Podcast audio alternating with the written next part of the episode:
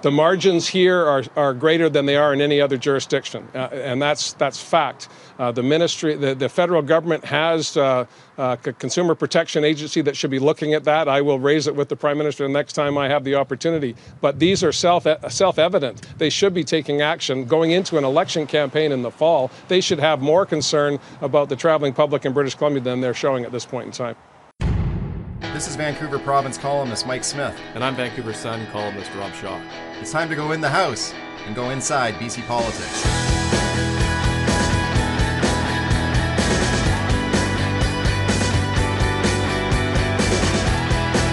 All right, that's uh, Premier John Horgan talking about gas prices, one of our favorite political talking points right now. Lots of people talking about gas prices in uh, the province, Rob, especially in Metro Vancouver, where gas is so expensive, most expensive in North America and Horgan under some heat here to do something about it. Yeah, I mean, this is one of those issues that is just going to persist, I think. Uh, we're going to talk about it as long as gas prices remain the highest in Canada. There's going to be people saying, Look, can't government do something about this? And uh, John Horgan can't go through a press conference now on any subject without getting asked a question of, well, can't you do something? Can't, isn't there anything you can do? People are upset about this. Yeah. And his answers are kind of, you know, you heard him off the top there talking about maybe Ottawa should take a role. So his first kind of out in some of these conversations now is, well, don't look at me. I'm just the premier. There's a prime minister who's got to get in this. And he, he says that they should have more concern in Ottawa about gas prices going into a federal election. And they have a consumer protection branch up there in Ottawa. They should be looking into it.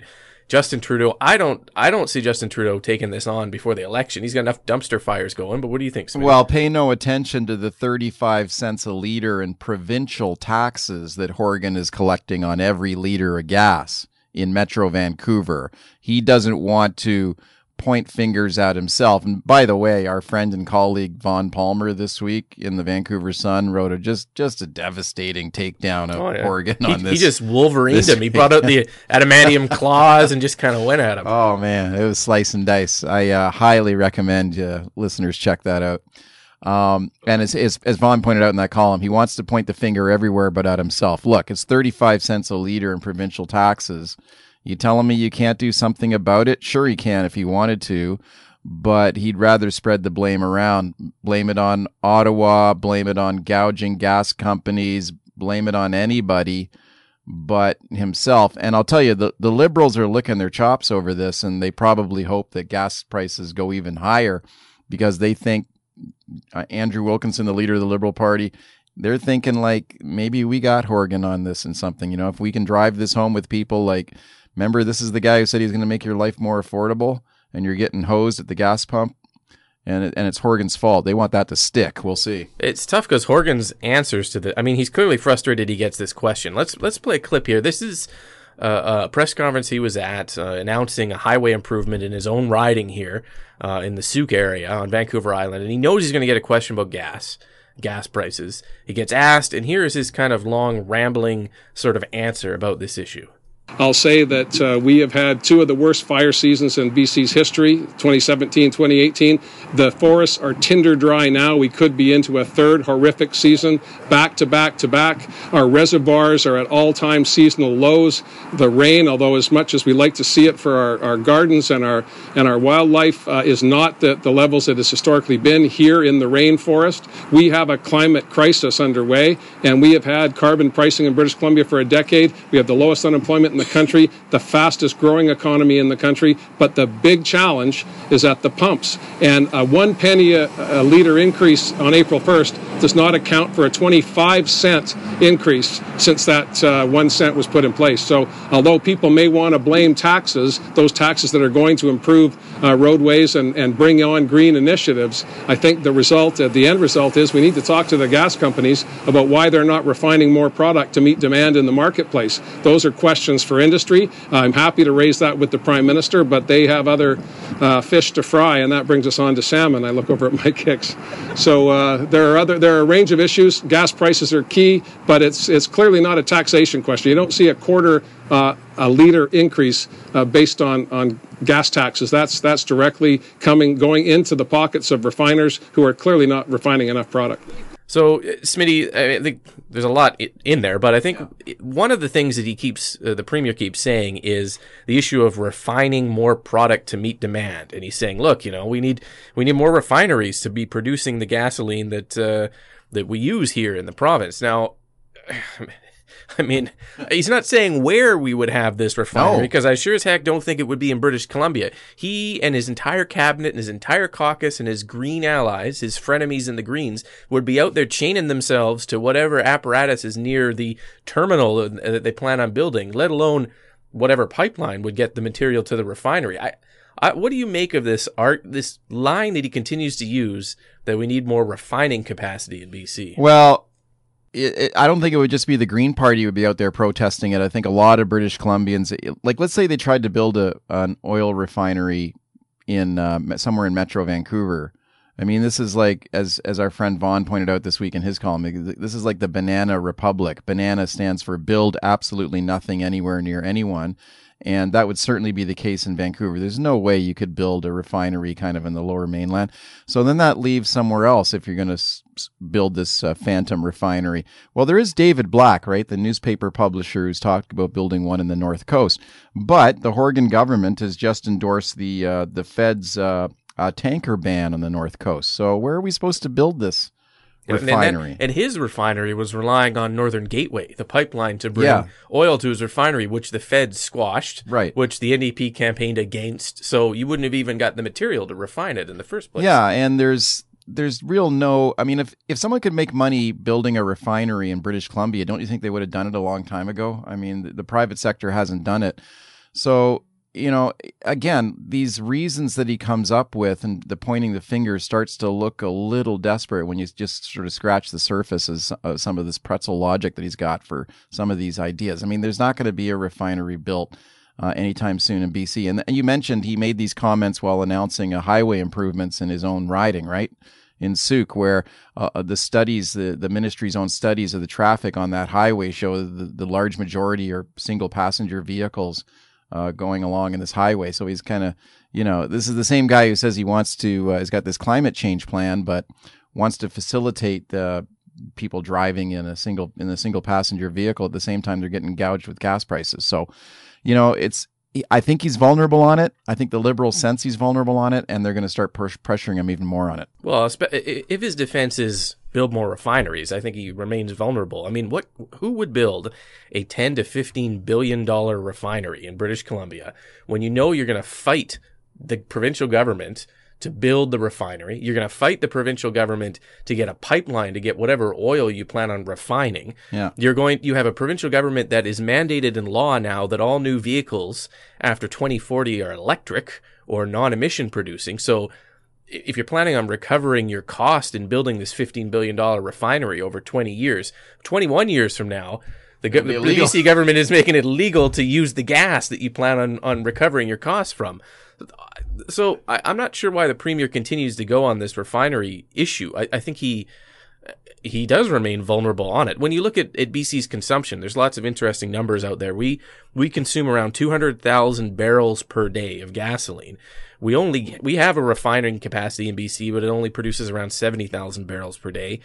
We get a 30,000 from Washington. Most of the rest comes from Alberta. I mean, we're not going to the idea that British Columbia is going to be self-sufficient in refining its own gasoline at some point seems a little bit ridiculous. We're either going to get it from Alberta, where which we're at war with over expanding pipeline capacity, we're going to get it from the United States. But I'm not sure the end game that the premier kind of is going for with his arguments. Well, here. also the zero emission vehicle law that the government has introduced that you just mentioned really kind of focuses the sort of how, how silly a lot of these arguments are because like you mentioned by 20 by January 1st 2040 now I know that's a long ways out but still this is written into law now January 1st 2040 uh, you're not allowed to it'll be illegal to sell a uh, a light duty motor vehicle that is that is uh, consumes gasoline so it would actually be illegal to buy or to sell a gasoline vehicle, a gas powered vehicle.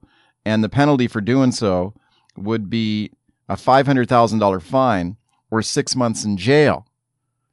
You know, and so at the same time, he's saying, like, oh, someone should build a refinery here he's also passed a law that says it will be illegal in the future to, to buy the vehicle that would that would take the gas from the refinery.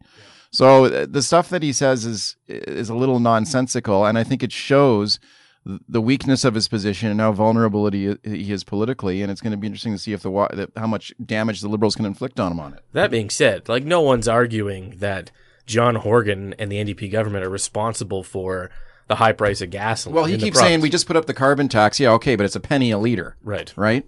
Yeah, but I mean, there is there is a sense. I think we all know it. We that the gas companies are gouging us. I mean, that this idea that you can't explain in any rational way using the English language why gas prices go up. It's just impossible. It's just you can't. Oh well, we've got a terminal down over here for maintenance. We got now. Oh, it's the spring fuel changeover, and it's well, you know, the, the well, OPEC and the, Russia. OPEC and, uh, and the, these are difficult, turbulent economic times. Like it, it doesn't make any sense. And you know, the NDP government don't control it, but there is a question of whether the provincial government could cap uh, gas prices and. Right. Or do something to intervene and set their own gas price. I'm going to play a couple clips here um, one of them is John Horgan getting asked a question of why doesn't British Columbia regulate gas prices like New Brunswick, uh, for example? And, and so here's the question and the answer to that first.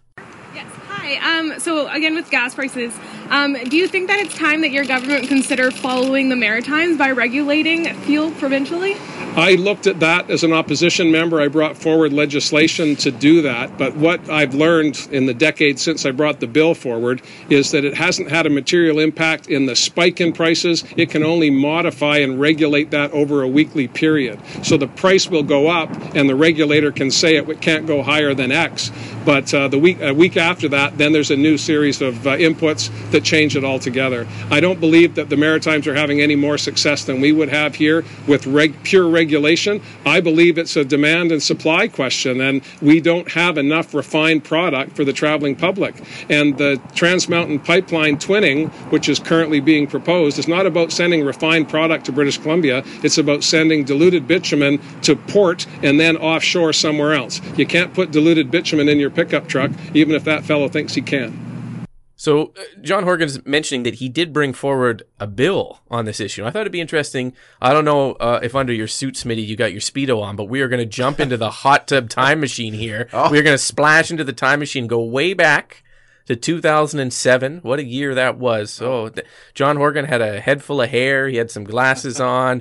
Here is John Horgan as the NDP energy critic in 2007 introducing his bill to regulate the price of gasoline in British Columbia because he believes that the government should intervene and protect consumers. He calls this bill the Retail Petroleum Consumer Protection Act. And here's what he had to say about it. Uh, thank you, Honourable Speaker. Uh, and it is an honour and a privilege to rise in this legislature today to put words into action. Many of my colleagues have come to me over the past number of months with complaints from people all over this province concerned with declining world crude prices have not followed with the reduction in retail gasoline prices. As a producer of oil and gas, and with our immediate proximity to the oil fields in Alberta, British Columbians are right to expect that retail prices here would be lower than other provincial jurisdictions. That is not the case, Mr. Speaker. In fact, average retail prices this past week in Toronto, where hundreds of retail outlets have been closed because of supply, a supply crisis in southern Ontario unparalleled in modern times, are still 8 cents lower per litre than in the lower mainland area. The intent of this bill is to amend the Utilities Commission Act to protect consumers from wildly fluctuating petroleum product prices by giving the Commission the ability to examine wholesale prices and regu regulate retail prices, prices with the view of reducing apparent price gouging and to protect consumers. Regulation of this nature is within provincial jurisdiction. Other provinces regulate the sector with a view to protecting consumers and providing certainty for the driving public. British Columbians expect consumer protection from unfair, pricing, and this Act will provide that protection. The amendments within the bill will give power to the Commission as an independent panel to ensure price fluctuations are consistent with market conditions and not set to realize windfall profits. It will also appoint an advocate to review and report on price volatility in BC so that British Columbians can be guaranteed that they are not paying more than the market requires. A place for controls an officer for appeals, and a commitment from this legislature to protect British Columbians. Words into action, Mr. Speaker. I urge my colleagues to support their constituents and assist me in passing this bill.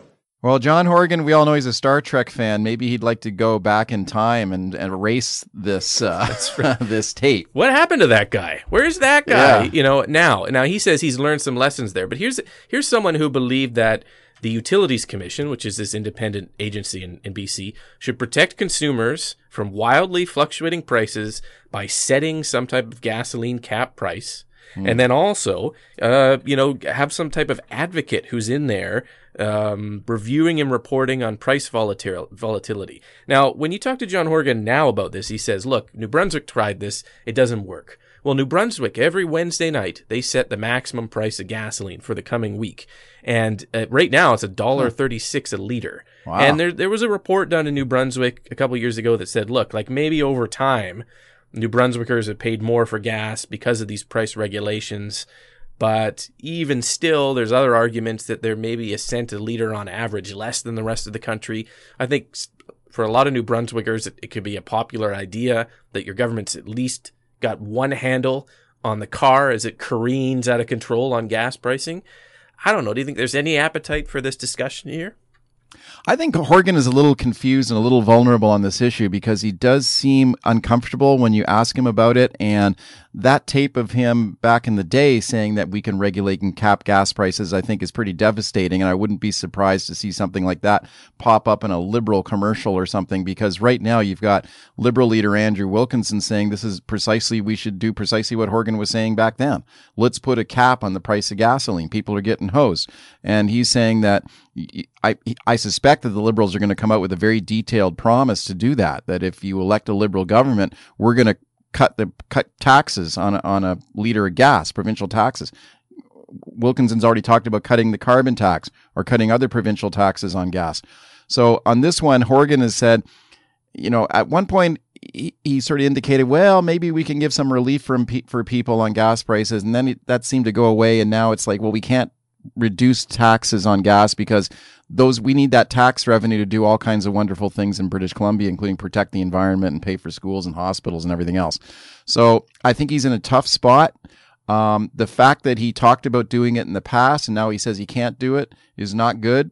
And I think it's one of these areas of weakness where Horgan's going to be vulnerable going forward. Yeah, and even though he argues that it's just a penny a liter extra because the carbon tax has gone up, the pennies add up to what 200 300 million dollars in in the carbon tax that that's money government needs. And it, it is spending on transportation projects. I mean it's not it, it's not a government with so much money that it could just get rid of that. That that is uh, we know from on this podcast talking about all the different expenses of the new ndp government it needs that money. And so i i don't see them digging into their own pockets and letting the gas companies continue to raise the price well, the taxpayers get less in revenue. I'm not sure that solution really. I mean, politically, it makes for a great talking point, but I don't know if the Liberals or the NDP think that's really actually a great idea either. Uh, probably they're studying it closely, maybe doing some polling on it to see what people think about it. And if they do detect that it's a, perhaps an existential threat to the NDP's hold on power, maybe they do start whistling a different tune. But I think for, for right now, he's Horgan's just trying to dig in and point fingers at anybody but himself. Yeah. All right. Well, let's puff puff pass on that issue over to the 420 protestival Yeah. that uh, that occurred. Now I know Smitty, you've been digging into this one. You've uh, uh, done some columns on it. You've been on the radio talking about it. What? So 420 is come and gone. Uh, you know, Sunset Beach. Uh, is the site of a massive uh, concert. Cypress Hill was there, Yeah. cranking out the jams. Uh, Do Yeah. kids still say cranking out the jams? I don't know. I'm not sure. Dropping the beats and the such. Dropping the beats, I Dropping think, is the probably beats. There more. Okay. So what? Do you, so uh, I mean, what do you make of this? They didn't get a permit.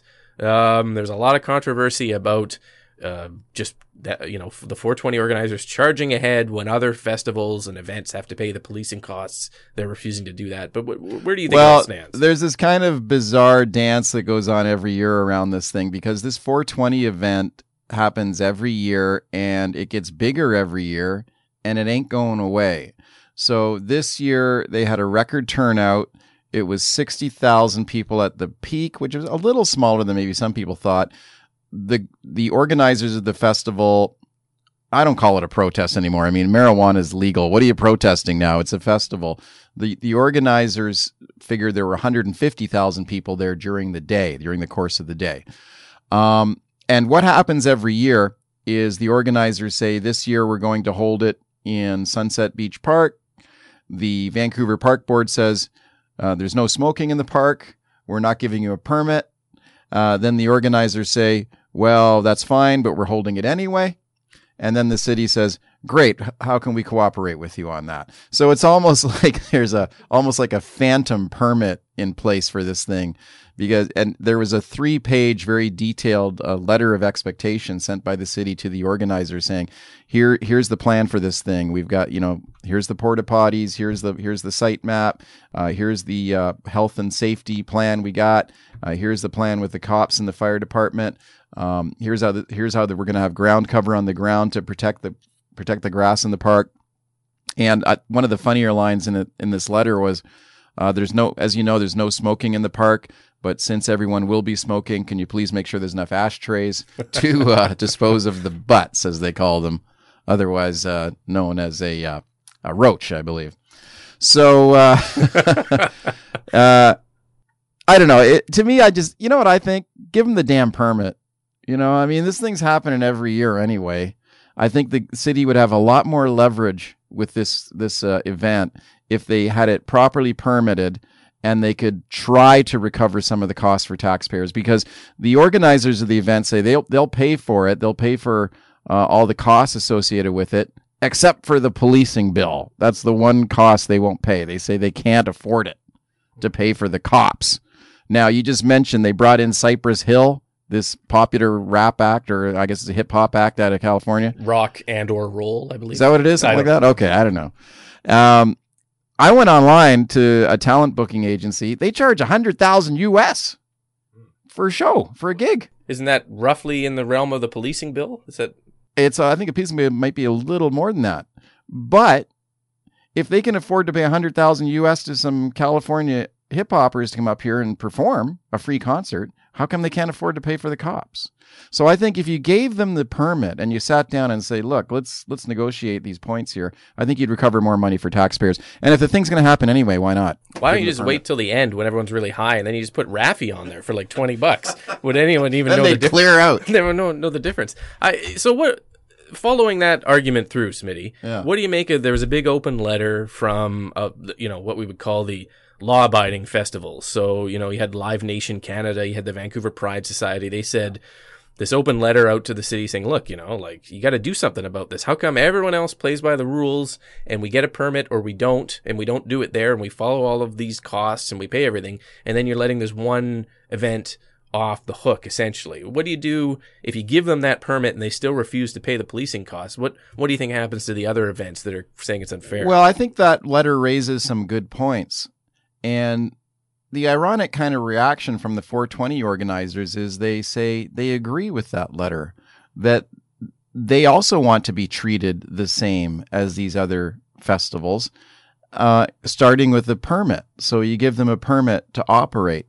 Then you've still got the fight over well, who's going to pay for the policing bill? Now the Pride, the Pride Festival, um, which happens every year, they've got a deal with the city where the city picks up some of the costs for Pride, including some of the policing costs, because it's considered a uh, it's now got civic recognition as a major cultural event and, and a, an important event in the city.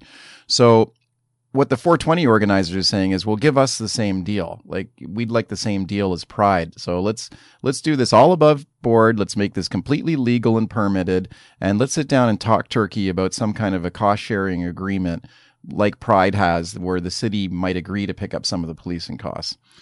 Um, maybe that's not a bad idea. I think I think there's uh, there's room here for some rational people to get involved and sit down and, and try and do this properly. You know, they do. They have a big uh, pot festival down in Seattle, right? It's called Hemp Fest, and that's completely permitted, legal, above board. I think it goes over several days, and it's fine. Everybody's happy. I don't know why we can't get our act together here and, and get this thing going.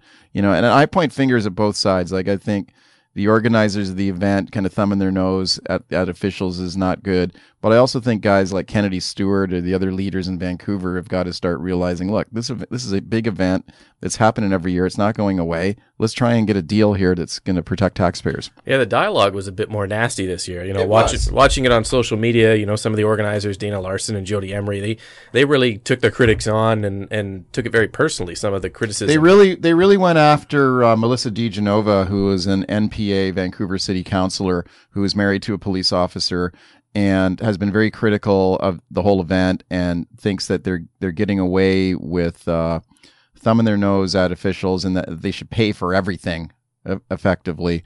Um, and I think she's got a she's got a reasonable point, you know. But you've got to instead of just you know pointing fingers and, sh- and calling each other names, I think you've got to have some adults have got to take some control and sit down and say, okay, let's do a let's do a, a rational reasonable deal here for everybody. Yeah. So I hope that happens next year. You want to smoke the grass, you got to pay to fix the grass at the end of the event. Um, yeah, I mean, like the, they're still taking a look at the damage in the park, and there probably will be some. They'll probably have to keep the park closed for a while while they replant glass, grass or put down sod or something to fix it. Somebody should pay for that, and it shouldn't be Vancouver taxpayers. I think it should be the people who run the festival. Mm. Speaking of angry taxpayers, so we've talked about this other issue in previous podcasts, but the Maple Ridge kind of uprising that is going on in that community over the uh, provincially kind of mandated um, supportive housing project now to break up their tent city and house the homeless. Smitty, that's still going on, and the development now is that the mayor there, Mike Morden, has written to the UBCM, the Union of BC Municipalities, kind of a call to arms to other municipalities to join him in fighting back the provincial government and its uh, uh, imposition of this project over top of local taxpayers' wishes. Do you think that's going to have much of an impact, given you know you've been talking to the players out there? Uh, are, is is the NDP receptive to the idea of other municipalities joining in on this, and then it softens their position on the project, or we just, or is this thing going ahead? I'm paying real close attention to this one because there's lots of communities that have have, have had controversial housing projects. We know that there's lots of communities that have had tent cities and homeless encampments and all the problems that come with them. So that's not unique. What I think is really interesting here is how closely contested um, these two political ridings are. There's two ridings in Maple Ridge. They're both currently held by the NDP. They were formerly held by the Liberals. The Liberals are desperate to get those seats back. It's very close. And with the, the political divide in British Columbia being so close right now with the minority government, it's not too far a stretch to say the whole election uh, potentially teeters on a couple of couple three ridings, including those two in Maple Ridge. So I think that's why it's critically interest important to pay attention to this fight. And right now you've got pretty much kind of a standoff between the city and the province because the the province is saying we want to build this 51 unit modular housing development in Maple Ridge, low barrier, as they say. So people with uh, drug addiction problems, mental health problems are there. The, prov- the province is saying we're not just warehousing people and leaving them there to fend for themselves. We are providing wraparound services, as they call them. This is kind of the new lingo in public policy on this wraparound services to help people with their addictions or their problems. The city is saying the the services are inadequate, and that the the the uh, project is not properly sited, and it's too close to schools, and it's going to cause mayhem in the neighborhood. They don't want it, and the province right now, the position is doesn't matter. We're building it anyway. This is provincial land, so they're overriding the pro- the city's zoning powers authorities here. So it's a real interesting standoff in a very crucially contested political battleground there in Maple Ridge, and the Liberals are all over it now. Yeah, unfortunately, I think for Maple Ridge, I understand what they're trying to do here. Um, you know, you strengthen numbers, rally your allies, but if um, numerous municipalities being upset at a government policy was enough to back the NDP off anything. It would have already happened on the speculation tax, which many municipalities were upset about and they rallied to fight the government on it. And it would have already happened on the employer health tax because the employer health tax just creamed the budgets of a lot of municipalities in the last year. They, they ended up getting hit with this extra uh, tax from the government as they transitioned away from MSP. We saw it result in property tax increases. You know, in Victoria, there was a big problem with the police budget because they were getting hit with it and the city was passing it on.